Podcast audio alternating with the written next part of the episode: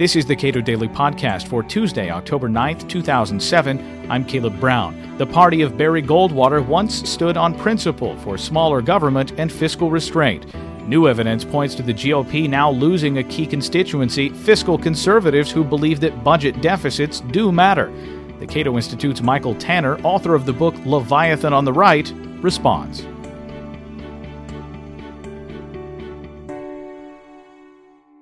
The Republican Party traditionally has been an alliance of social conservatives and economic conservatives. But in the last few years, there's been a combination of fiscal irresponsibility, the growth in spending, growth in big government, combined with an increasing focus on the social issues.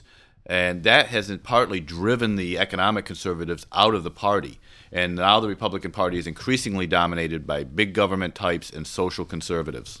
The Wall Street Journal details sort of the factions, even of economic conservatives, to those who are extreme tax cutters with without regard to deficits, and those who are very concerned about deficits. They argue essentially that the once dominant deficit hawks who put balanced budgets ahead of tax cuts are now all but extinct. We need to understand that it really boils down to the size of government, stupid. What's happened is with supply side economics, which gets much of the economics correct, it has sort of excused Republicans from having to deal with unpopular spending cuts. They've been able to say, as long as we cut taxes, we don't care how much money the government spends or how big government grows. This has been a real turnoff, if you will, to the economic conservatives, to businessmen, to people who understand how important it is to balance a budget, and to people who realize that government is getting bigger and more intrusive.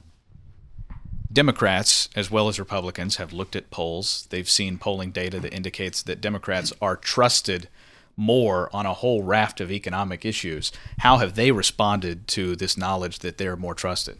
It's startling to find out that Democrats are seen more than Republicans as trustworthy on balancing the budget or trustworthy on controlling government spending. And at the end of the last election, 55% of voters thought that the Republican Party was the party of big government. And the Democrats are seeing an opportunity here. That's why they're pushing things like PAYGO rules that supposedly uh, would require budget cuts or tax increases if spending increases. Uh, they are doing things like earmark reform, even if it's phony, that at least gives appearance to the public that they are being fiscally responsible. And they continue to hammer Republicans for their big spending ways and their pork barrel spending that they had when they were in power. For Republicans, though, getting back to a world in which they have at least a balance between fiscal conservatism and social conservatism, it seems unlikely. How how possible is it for Republicans to grab that mantle back of being fiscally responsible? Well, Democrats are hardly uh, being fiscally responsible. You just have to look at the new children's health bill, where Democrats want to increase spending by 35 billion compared to a 5 billion increase that Republicans want to make. But what you're seeing is Republicans ignoring the fiscal conservatives. You have the presidential candidates uh, running around out there saying, I'm more conservative because I'm tougher on gay marriage or I'm more anti abortion. Where is the Republican candidate who says, I'm more conservative because I want to cut spending. I want to shrink the size of the federal government. I'm not seeing that right now.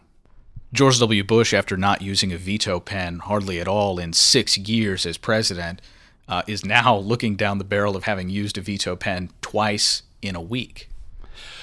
Well, the president uh, and the Republicans in Congress seem to have realized that some of their core base is leaving because they haven't done anything to control spending, and you're now seeing sort of a born again fiscal conservative here. Uh, but it does reek a little bit of hypocrisy. This is a president, after all, who created a whole new entitlement of healthcare spending for the elderly with a prescription drug benefit, and now wants to veto an increase in spending for children.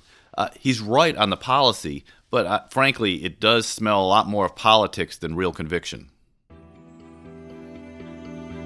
Michael Tanner is the Director of Health and Welfare Studies at the Cato Institute.